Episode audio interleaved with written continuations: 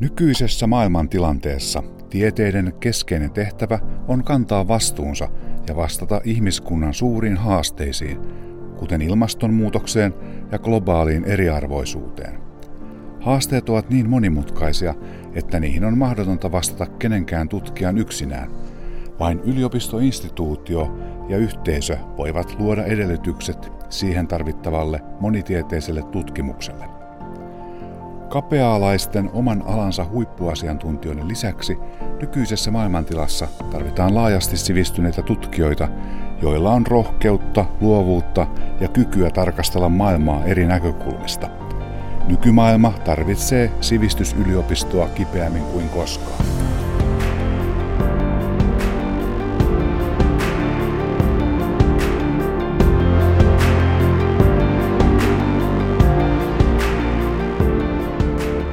Tervetuloa kuuntelemaan Turun yliopiston Tutkimus edellä podcastia. Minä olen Matti Kamppinen, uskontotieteen yliopiston lehtori, ja tänään aiheenamme on sivistys. Vieraina meillä on integratiivisen neurotieteen ja psykiatrian professori Hasse Karlsson sekä kasvatustieteiden apulaisprofessori Ulpukka Isopahkala Bure. Oikein paljon tervetuloa. Kiitoksia. Kiitos. Alun katkelma on professori Hanna Meretojan taanoisesta kirjoituksesta, joka käsitteli sivistysyliopiston merkitystä tässä ajassa. Jos aloitetaan tieteelle tyypilliseen tapaan käsitteen määrittelyllä, niin voisimme alkuun pohtia sivistyksen määritelmää. Sivistyshän kattaa niin todella monia asioita. Yleissivistystä, kulttuurin tuntemusta, luonnontieteellistä sivistystä, arkisivistystä ja sydämen sivistystä. Näistä tämä viimeinen on varmaan aika lähellä sitä, mitä kutsutaan yleensä viisaudeksi.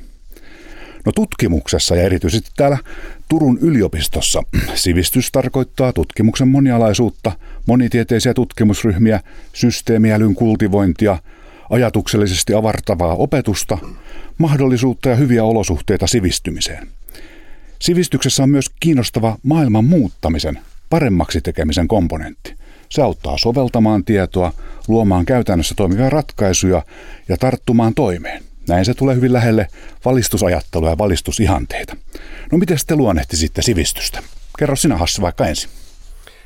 No siinäpä tuli pähkinä purtavaksi heti alkuun. Se on niin kuin tuossa johdannossa jo kuvasit, niin varsin niin kuin moniulotteinen käsite ja vaikea lähteä sitä nyt ihan palasin purkamaan, mutta jos mun pitäisi se yhdellä virkkeellä sanoa, niin mä sanoisin ehkä, että se on rauhallista ja rauhanomaista mon, monimutkaisten asioiden hahmottamista. Joo. Tässä tuli yksi sivistyksen, voisi sanoa myös klassisia komponentteja mukana, eli se on se rauhallisuus. Mm. Eli että se vaatii myös joutilaisuutta ja luppuaikaa. Entäs ulpukka? No mä yhdistän sivistyksen vahvasti myös kasvatukseen, että kasvatuksessa on aina läsnä myös tämmöinen niin kuin sivistyksen ihanne ja ideaali. Ja, ja siinä mielessä niin äh, ehkä se sivistys on myös tämmöinen niin kuin joka luonnehtii jotakin, että joku on sivistynyttä ja, ja silloin kun me pyritään kastuksen avulla ja myös ihan laajasti koko, niin kuin ajatellaan yliopistoakin tämmöisenä instituutiona, niin ää, ää, kasvattamaan sivistyneitä kansalaisia ja, ja luomaan sivistyneitä niin kuin, ää, toimijoita yhteiskuntaan, niin, niin tota, ää, ainakin siinä on myös se ää, laaja-alaisuus ja se, että se ei niin kuin, ää, voi olla vain niin kuin yhden asian näkökulmasta asioita tarkasteleva. Joo. Hyvä. Tässä kiteytyy mainiosti myös tavallaan toinen hyvin perinteinen tapa ymmärtää sivistystä, ja se on se, että se on kokonaisvaltaisen kasvatuksen tulos. Mm. Se on tämmöisen niin kuin pitkän pitkän prosessin tulos, ja mitä Hasse tuossa otti esille, että se vaatii, vaatii aikaa aika mm. monessa käänteessä, mm. sekä silloin kun sitä sitä sitten tuota noin, niin rakennetaan, että sitten kun sitä sovelletaan, sovelletaan sitten erilaisten ongelmien ratkaisussa. Mennäänpä näihin sitten vähän, vähän tarkemmin. Eli sinä Hasse olet jo vuosikymmeniä vetänyt monitieteisiä tutkimusryhmiä, joissa tutkitaan ihmisen yhtä lempielintä, aivoja. Teidän FinBrain-tutkimusprojekti on monitieteinen ja tässä mielessä edustaa kunnialla monialaista sivistysyliopistoja. Ja se on myös yksi sinun, sinun tuota, no niin, professuurisi kuvauksessa on, on tämä termi integratiivinen, joka tarkoittaa tällaista kokonaisvaltaista. No yksi eniten huomiota saanut tutkimuksenne viimeaikaisista, se käsittelee suolistomikrobiston ja aivojen kehityksen välistä yhteyttä. Se antoi ihan kokonaan uutta sisältöä vanhalle sanomukselle, että ihminen on sitä, mitä hän syö. Tuliko tämä yllätyksenä? Öö, kyllä se varmaan tuli yllätyksenäkin ja, ja tavallaan ehkä niin kuin ehkä jotenkin tässä näkyy myöskin niin se tieteen edistymisen vauhti. Mä oon jos, jossakin yhteydessä sanonut, että jos vielä sanotaan 15 vuotta sitten olisin jossakin julkisesti mennyt sanomaan, että, että suolistomikrobien ja aivojen kehityksen välillä on yhteys, niin luultavasti semmoinen sinivilkkuinen piipa-auto olisi tullut viemään mut pois jonnekin. Että, että tämä on ihan valtavaa vauhtia edistynyt tämä tiede. Ja tässä tietysti näkyy ehkä myöskin vähän se, että mikä on sen tieteen segre- segregoitumisen vaara että jos mikro, mikrobiologit tutkii ainoastaan mikrobeja ja aivotutkijat tutkii aivo, vain aivoja, niin tavallaan tämmöisten linkkien löytäminenkin on aika lailla mahdotonta. Joo. Ja tämä teidän tutkimusryhmännehän sehän on hyvin monitieteinen. Mitäs tieteenaloja siinä on, on mukana? No voisi ehkä kysyä, mitä tieteenaloja siinä ei ole no mukana. Niin. siellä, on, siellä on tällä hetkellä niin kuin genetiikasta ja mikrobiologiasta aivotutkimukseen ja sosiologiaan. Ja ne, ehkä ne vahvimmat alat nyt tällä hetkellä on lääketiede ja, ja psykologia, mutta mut sitten niistä kumpaakin suuntaan kyllä. Siellä on tällä hetkellä sellainen satakunta tutkijaa niin kuin siinä ryhmässä mukana. Joo. Jos jatketaan vielä näiden isojen asioiden paketointia pieneen, pieneen käyttökelpoiseen muotoon, niin tuota, voisin kysyä sitä, että kun, kun, kun sivistyksen sisältö kuitenkin aina sitten tavallaan vähän niin kuin vaihtuu sen mukaan, että mitä maailmasta tiedetään. Ja, ja on sanottu, että esimerkiksi luonnontieteellisen sivistyksen kuuluu tietää geeneistä ja sähköstä. Mitä, sivistyksen, mitä sivistyneen ihmisen pitäisi tietää aivoista? Meillä oli siis puolisen tuntia aikaa. Joo. Näin on. Kyllä, kyllä tämän tiivistäminen on todella vaikea, kun ajatellaan, että on sanottu, että aivot on niin kuin maailmankaikkeuden tai tunnetun maailmankaikkeuden monimutkaisin rakenne. Se on, se on niin käsittämät, käsittämätön härveli tuolla ihmisen päässä, että, että on aika vaikea kyllä lyhyesti sanoa, mitä sitä pitäisi tietää. Mutta ehkä se, mä ajattelisin, että se keskeinen pointti itse asiassa myöskin sivistyksen näkökulmasta voisi olla se, että aivot on kulttuurielin. Aivot on vuorovaikutuksessa ympäristön kanssa koko ajan ja aivot muovautuu suhteessa siihen, että, että minkälaisissa ympäristöissä ihminen elää, mitä hän kokee, mitä hänelle opetetaan. Kaikki tämä on niin kuin, musta elementaarinen osa aivojen toimintaa ja, ja se on ehkä vähän uutta, koska ennen, ennen ajateltiin, että aivot on semmoinen rakenne, joka siellä nyt on alusta alkaen, eikä se oikeastaan kauheasti mihinkään muutu. Ja, ja tämä tämmöinen aivojen plastisiteetin komponentti on ehkä se, mikä on, on nyt se tavallaan uusin käänne tässä tällä tieteenalalla. Joo, kyllä. Ja tämä on sitten samalla oikeastaan niin vastannut myös siihen, että, että, että minkä takia ihminen voi oppia esimerkiksi koko elämänsä ajan uusia asioita ja, ja tuota, no niin, niin, niin, täydellistä, että kehittää itseään ja, ja, ja parantaa, parantaa kykyjään. Ja nykyään puhutaankin tosi paljon juuri jatkuvasta oppimisesta ja aikuiskasvatuksen merkityksestä. Ja Ulpukka, sinä olet tämmöinen aikuiskasvatuslehden päätoimittaja sitten muun Joo. muassa, niin, niin millä tavalla sinä näkisit, että sivistys on tuossa aikuiskasvatuksen kentällä mukana? Joo, aikuiskasvatus on, on, on mun on kenttääni, mutta, mutta myös tämä äh, professuurin ala, jota mä edustan, liittyy tähän äh, koulutuksen tasa-arvoon ja oikeudenmukaisuuteen. Ja mä toisin tähän keskusteluun vähän tätä näkökulmaa myös, että, että, että kenelle se sivistys on mahdollista ja kenelle se on avointa. Ja me puhutaan paljon nyt tässä tietysti tästä akateemisesta sivistyksestä, joka, joka tota, karttuu koulutuksen myötä, niin tähän liittyy paljon kysymys myös siitä, ää, ää, just tähän, että kuka voi olla sivistynyt ihminen, onko se sama kuin korkeasti koulutettu ihminen tai, tai, tai, tai niin kuin tiedemies, että pitääkö sen niin kuin assosioitua johonkin tällaisiin instituutioihin. Ja, ja tosiaan tämmöisissä äh, niin kuin rajojen ylittämisessä aikuiskasvatus monitieteisenä lähestymistapana on, on mun mielestä niin kuin, äh, sivistyksen äärellä. Eli, eli tota, kuinka me äh, äh, huomioidaan myös semmoinen äh, sivistys, joka kiinnittyy niin kuin arkiseen toimijuuteen, siihen, siihen tota, niihin elämän piireihin, missä ihmiset toimii, myös ammatilliseen sivistykseen. Eli, eli tavallaan tämä ajatus siitä, että ne ilmiöt, monimutkaiset asiat, niin, niin ne on niin kuin, äh, ne on niin kuin kaik, kaikkien tavallaan, miten me ylläpidetään semmoista, että ne on niin kuin kaikkien opittavissa. Kaikki voi niin kuin lisätä tietoa, osaamista, ymmärrystä maailmasta, aivoista. Hmm. Joo. Ja just tässä FinBrain-hankkeessahan, niin teillä on sitten iso isot tuota, no niin, joukot näitä tutkimushenkilöitä tutkimusperheitä, niin tavallaan tehän osallistatte sitten heitä tähän, tähän tuota, no niin, tämän tiedon muodostamiseen ja jakamiseen, niin he, heidän puoleltaan varmaan näkyy myös tosiaan kiinnostus siihen, että, että tuota, no niin, mitä, tämän, mitä mistä aivoissa on kysymys ja mitkä kaikki asiat siihen oikein vaikuttavat. Joo, ihan, ihan selkeästi. Tietysti tämmöisessä isossa hankkeessa on, on osa tämmöisiä tosi, tosi aktiivisia tutkittavia, tosi aktiivisia perheitä, jotka on mukana ihan kaikessa, mitä me vaan heille ehdotetaan. Me tosiaan tutkitaan niin kuin, no, suolistomikrobiosta kun puhutaan, niin ulosten näytteistä tosiaan aivokuviin ja, ja, ja siltä väliltä kaikenlaista, että, että tota, ky, kyllä se näkee, ja varmaan siellä on just isoa variaatiota myöskin siinä, että minkälaiset perheet ja minkälaiset ihmiset on aivan innoissaan uuden tiedon niin kuin, tuottamisesta ja ketkä sitten ehkä vähän vähemmän kiinnostuneita. Joo. Joudutteko vastaamaan monimutkaisiin tai haasteellisiin kysymyksiin koskien, koskien sitten tätä, tätä tota, no niin, tutkittavaa kompleksista systeemiä? No ihan koko ajan. Sehän, se, sehän tavallaan on se kaikkein suurin haaste tuommoisessa monitieteisessä työssä. Että mä ajattelen jotenkin niin, että sivistys niin kuin karttaa yks, yksinkertaisia vastauksia. Että sen ainakin voisi olla jonkinlainen myöskin ehkä sivistyksen määritelmä. Ja, ja valitettavasti tällä hetkellä eletään sellaisessa maailmassa, jossa tuntuu, että julkisuudessa nimenomaan haetaan yksinkertaisia vastauksia monimutkaisiin kysymyksiin, niin tämä on jonkinlainen, tämä meidän hankekin mun mielestä vähän jonkinlainen antiteesi sille.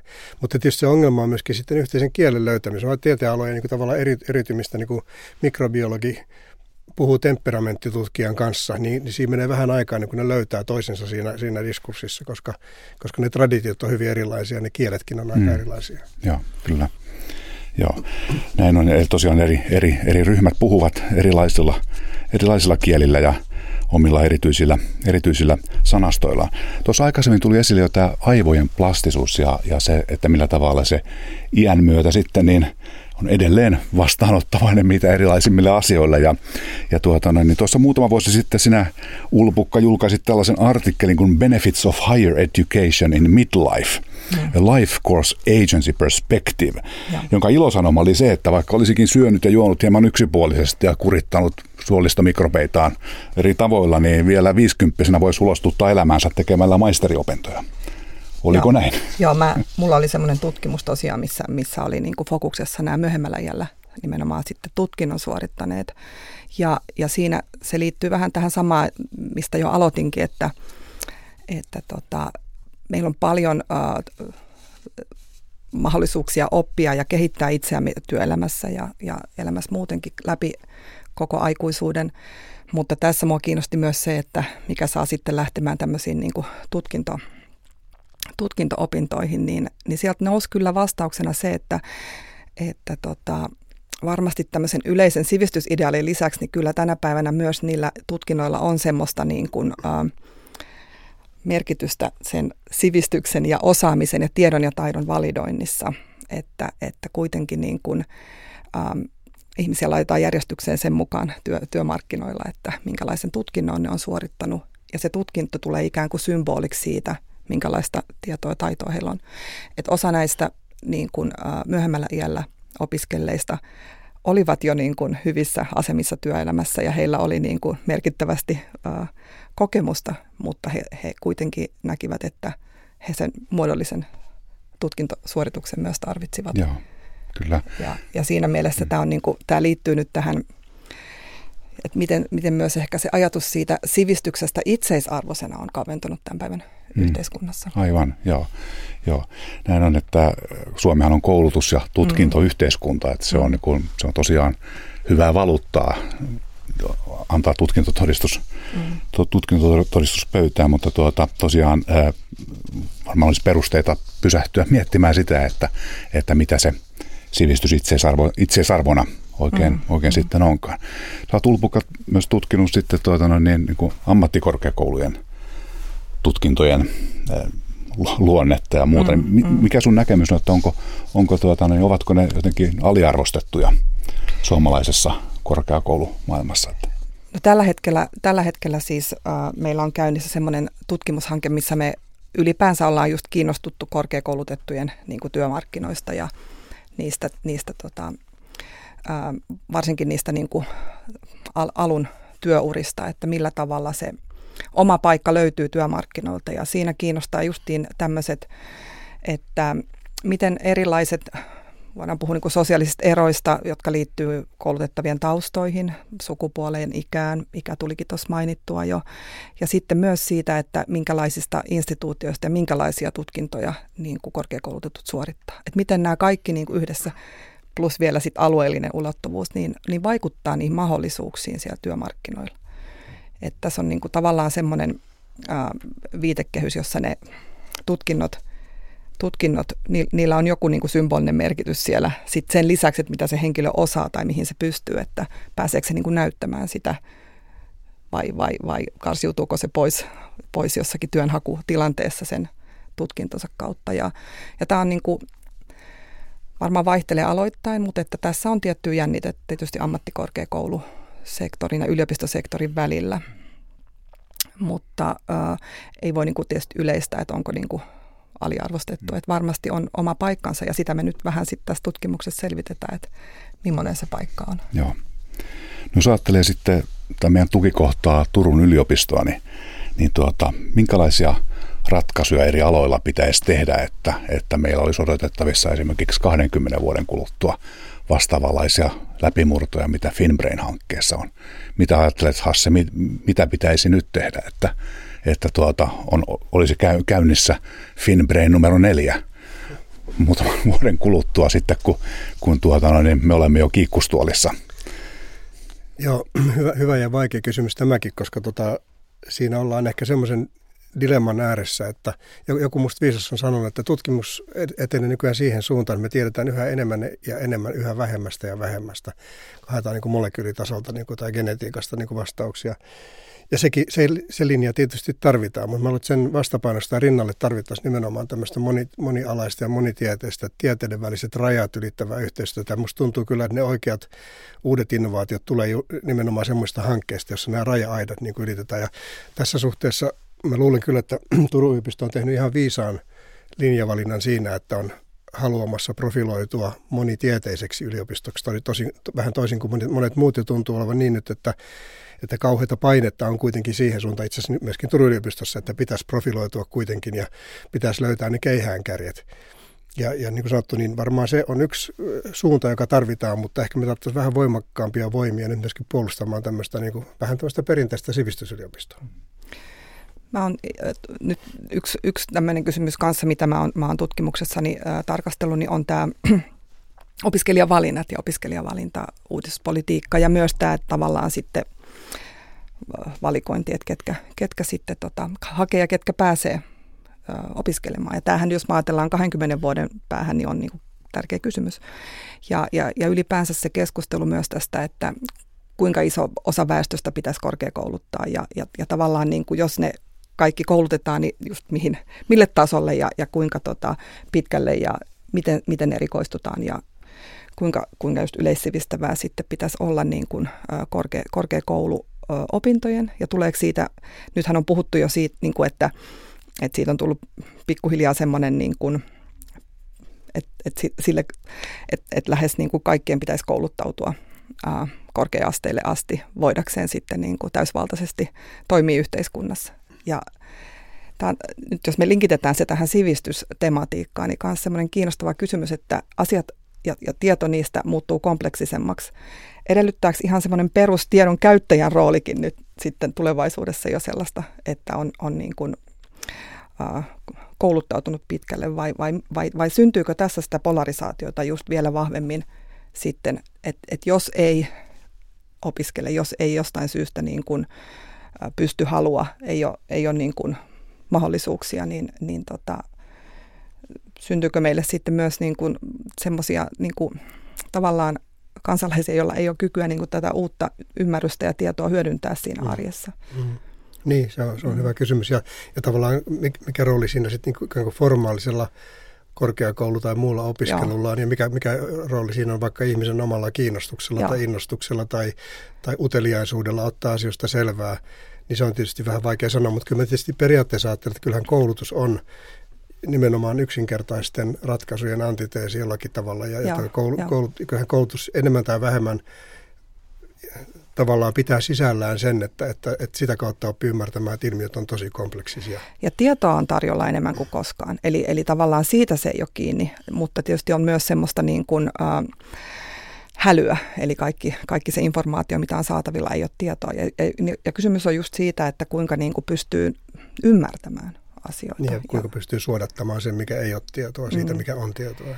Ja, ja siinä mielessä tietysti niin kuin koko, koko tämä niin kuin aikuiskoulutuksen, aikuiskastuksen ideaali siitä, että aina voi oppia, että se on elämän ikäistä, mutta myös elämänlaajuista, että on näitä eri konteksteja, missä voi oppia, niin, niin siitä huolimatta niin mä näkisin, että siellä, siellä sillä niin kuin muodollisella koulutuksella on oma tärkeä tehtävänsä ja missionsa, että me ei niin kuin täysin voida niin kuin ajatella, että, että kohta meillä kaikki on tarjolla netissä ja jokainen voi sieltä sitten sitten tota, hankkia, mitä tarvitsee ja sivistää itseään. Että, että todennäköisesti lopputulos ei ole kuitenkaan niin kuin sillä samalla tavalla niin kuin siinä, siinä oppimisessa ja sivistyksessä kuin, kuin että jos me niin kuin myös ylläpidetään näitä sivistysinstituutioita, kuten yliopisto. Joo, aivan. Ja tässä ihan hauskasti palattiin taas näihin sivistyksen tavallaan niin kuin antiikin ajan mm. määritelmiin, että se on eräänlaista niin kuin kansalaiskompetenssia se sivistys, että se on jokaisen, jokaisen tuota noin niin, kaupungin asukkaan tai nykyään puhuttaisiin kansalaisista, niin mm. tavallaan mm. se, että miten hyvin hän on resurssoitu ottamaan asioista selvää ja ettei ota ikään kuin mm. annettuna sitä, mitä, mitä tarjotaan. Että se on, tämä on tavallaan niin yksi länsimaisen kansalaisuuden ja valistusajattelun näitä kulmakiviä. Joo, se, että, että silti tarvitaan tätä, tätä tuota noin niin, helppojen ratkaisujen kyseenalaistamista ja tarvitaan tietynlaista sopivaa hitautta ja niin edelleen. Ja siihen mä ehkä nyt lisäisin tärkeänä näkökulmana, mikä on tullut kyllä tässä keskustelussa jo esiin, että se on, se on niin kuin yhteisöllistä.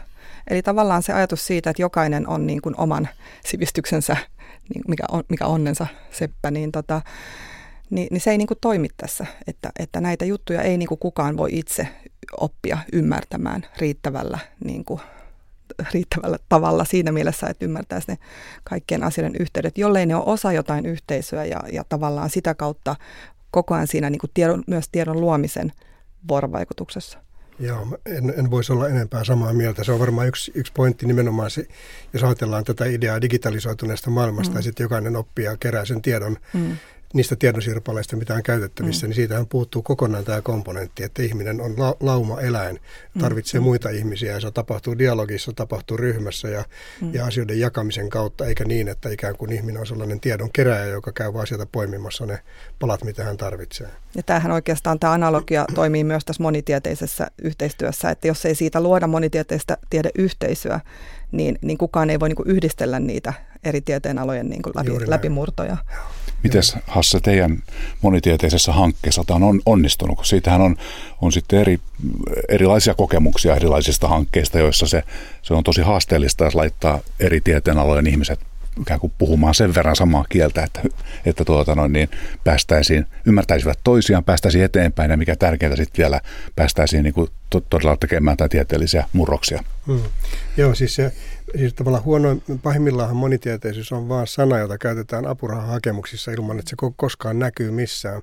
Mutta musta se vaatii kaksi asiaa. Se vaatii sen, että ne ihmiset on samassa tilassa, ja sitten se vaatii sen, että ne ihmiset on mukavia ja pystyy kommunikoimaan keskenään. Niin, ja, ja siihen me ollaan ainakin tässä meidän hankkeessa pyritty. Me koitetaan pitää huolta siitä, että siellä on ihmisten mukava olla, ja siellä voi olla siis samassa, samassa tilassa tosiaan mikrobiologia, aivotutkija, ja, ja, niin, ja se mahdollistaa myöskin sen, että ne voi kahvikupin ääressä milloin tahansa niin kuin keksiä uusia ideoita tai, tai miettiä niin kuin jotain yhteistyökuviota. Mm. Tässä ne komponentit mun mielestäni on. Joo, kyllä. Joo.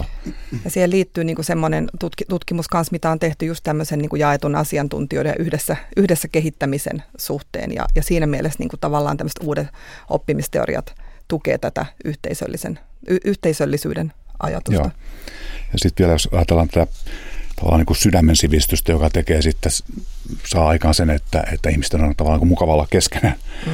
Ja tuota noin, niin, niin, niin, niin siinähän sitten myös kuuluu ajatus, että, että, että, että voidaan ikään kuin ottaa toisten näkökulma huomioon, voidaan käyttää mm. ikään kuin useampaa näkökulmaa eri tilanteiden hahmottamisessa, niin sehän on tietysti meillä niin kuin ihan arkielämässäkin tosi tärkeä mm. osana niin kuin empatiakykyä ja, ja tuota, no, niin muuta tällaista päivittäistä, päivittäistä asioiden eteenpäin viemistä, mutta sitten ihan jos ajattelee tieteen tekemistä, niin, niin mitä se muuta on kuin erilaisten näkökulmien ottamista silloin, kun on kysymyksessä tämmöinen monitieteinen tutkimusryhmä, jossa tosiaan sitä tutkittavaa systeemiä täytyy tarkastella erilaisista näkökulmista käsin. Ja tähän liittyy myös sit, niin kuin, niin kuin toin, toin esiin just tämä, että et, et, et, niin kuin mukaan ottamisen ja ulos sulkemisen ja näiden rajo, rajojen kysymykset, mitkä liittyy tietyllä tavalla siis siihen, että ketkä nyt ylipäänsä pääsee johonkin yliopistoinstituutioon tämä tämmöinen vali, valikoimisen tematiikka, mutta ylipäänsä se ää, yliopiston suhde sitten laajemmin yhteiskuntaan, että millä tavalla niin kun, ää, tämmöisissä tieteellisissä tutkimushankkeissa on mahdollista käydä vuoropuhelua sitten myös niin, kuin niin sanottujen tavallisten kansalaisten kanssa tai, tai ottaa ne mukaan ikään kuin muutenkin kuin tutkimuksen niin kuin kohde, kohdehenkilöinä. Eli, eli tämä tämmöinen keskustelu sivistysyliopiston tehtävästä niin kuin suhteessa sitten ää, sivistysyhteiskuntaan. Joo, kyllä. Meillähän on eri aloilla sitten erilaisia esimerkkejä tästä niin kuin, tavallaan kuin kansalaisten aktivoimisesta ja osallistumisesta tutkimusongelmien muotoiluun. Ajatellaan vaikkapa asuinalueiden kehittämistä, mm. sehän on tyypillistä tämmöistä niin kuin osallistavaa tutkimusta, osallistavaa suunnittelua, jossa sitten niin kuin myös ne aiheet, aihealueet, joita lähdetään tutkimaan, niin niissä sitten tavallaan mm. kansalaiset ovat mukana aktiivisesti muokkaamassa niitä. Mm. Me ollaan tässä meidän hankkeessa koitettu tätä ratkaista muun muassa sillä tavalla, että me järjestetään tällaisia perhetapahtumia. Nyt maaliskuussa taitaa olla seuraava tulossa, ja me kutsutaan nämä kaikki, kaikki tutkimusperheet ja sitten kerrotaan siellä, mitä me ollaan tutkittu, mitä me ollaan löydetty, mitä tehdään seuraavaksi. Pidetään huolta siitä, että heillä on mukava olla siellä, siellä on lapsille leikkipaikkaa ja, ja tällaista. Mutta, mutta tämä on tietysti vähän sellaista ekstra kurrikulaarista, että vaatii sitten ihan oman, oman aikansa ja resurssinsa, että tämmöisen saa pystyyn sen kaiken muun niin kuin käytännön tutkimustyön lisäksi, mitä, mitä tehdään. Me ollaan pidetty tätä äärimmäisen tärkeänä juuri sen takia, että se on niin kuin kahden suuntaista se, se, tota, se ikään kuin tiedon liikkuminen tutkijoiden ja sitten näiden tutkimusperheiden välillä. Joo, ja tähän liittyy mun mielestä semmoinen, mistä on, mistä on jonkun verran kanssa tota, ollut keskustelua, että et, et, äh, tarvitaanko semmoisia niin välittäjärooleja sitten tähän, tähän tota, tutkijoiden ja sitten niin kuin tut, tut, tutkimuksen äh, niin kuin tavallaan niiden, niiden kansalaisten niin kuin väliin, jotka hoitaa sitä kommunikaatiota, jotka, jotka sitten popularisoi tieteen tuloksia ja kommunikoi niistä ja, ja jotenkin, koska tutkijoilla usein on se, että, että se tulee sitten se vaade kaiken muun lisäksi niin kuin siihen jo valmiiksi täyteen, täyteen työpäivään, että, että se ei sen takiakaan tunnu ehkä niin kuin sellainen luontevalta tai vaikka sen periaatteessa kaikki varmaan niin kuin hyväksyy, että toki ei ole mielekästä tehdä tutkimusta, jos kukaan ei tiedä niistä tuloksista tai, tai pysty saamaan sitä tietoa sen, sillä tavalla niin kuin, siinä muodossa, että siitä olisi jotain iloa myös sitten laajemminkin. Mm. Ja, tässä varmaan tosiaan tieteilijät eroavat aika paljon toisistaan. Että mm. Toiset tieteilijät on semmoisia, että varmaan hyvä että pidetään vähän etäämmällä tavallisista ihmisistä. Ja on kärttyjä, kärttyjä kavereita, ja tuota, noin, jotka, jotka eivät näe mitään muuta kuin oman, oman tuota, noin, aihealueensa ja oman erinomaisuutensa. Mutta sitten on, on sitten sellaisia, joille se on niin luontevampi tapa tehdä myös tavallaan niin kuin popularisoida. Eikö näitä ensin mainittuja varten olla juuri se norsonluutorni kehitetty? Joo, kyllä, joo. Sieltä on, sieltä on vaikea kivuta alas. Niin. Sen takia, sen takia tuota, niin. Mutta tosiaan huippututkimustahan voidaan sitten tosiaan tavoitella hyvin monilla eri, eri tavoilla ja samaan aikaan pitää huolta sit siitä, että on niin sivistys, sivistyskriteerit tuota, pysyvät myös, myös voimassa. Että meillä on näitä monitieteisiä, monialaisia hankkeita, joissa tehdään läpimurtoja tavallaan uusilla alueilla. Sitten meillä on, on sitten erityisiä hyvin kapeita tieteenaloja, joissa sitten mennään, mennään niin syvälle, niin kapealle alueelle, että sieltä löytyy jotakin. Mutta sitten meillä on myös tavallaan niin kaupallisista ja alueellisista intresseistä syntyvää, syntyvää huippututkimusta, joka on myös tärkeää, että, että siinä on tavallaan niin kuin jokin tämmöinen kehikko, joka sanoo, että tähän suuntaan kannattaa mennä. Kattokaa mitä täällä on, löytyykö täältä jotakin ratkaisuja.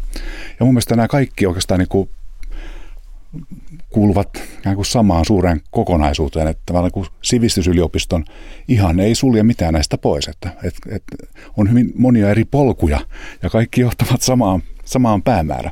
Tärkeintähän on mennä, niin kuin meillä on tässä podcastissa tapana sanoa, tutkimus edellä.